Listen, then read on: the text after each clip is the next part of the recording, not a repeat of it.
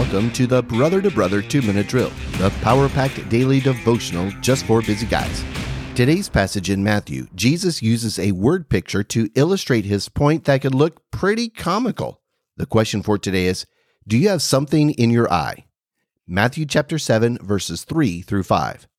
Why do you see the speck that is in your brother's eye, but do not notice the log that is in your own eye? Or how can you say to your brother, Let me take the speck out of your eye when there is a log in your own eye? You hypocrite! First take the log out of your own eye, and then you will see clearly to take the speck out of your brother's eye. My mother was a flight attendant for many years, and she would often quote the oxygen mask rule.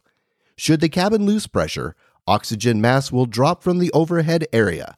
Please place the mask over your own mouth and nose before assisting others. Why do flight attendants say that every time we fly? What could possibly be wrong with helping others first? In the case of the airplane, oxygen masks are deployed when situations where the oxygen level has dropped dangerously low. Without our oxygen mask, we will quickly lose consciousness. If we don't make putting on our mask our first priority, we will very likely not be able to help anyone, especially those not able to care for themselves. In today's passage, Jesus is continuing his instruction do not judge others.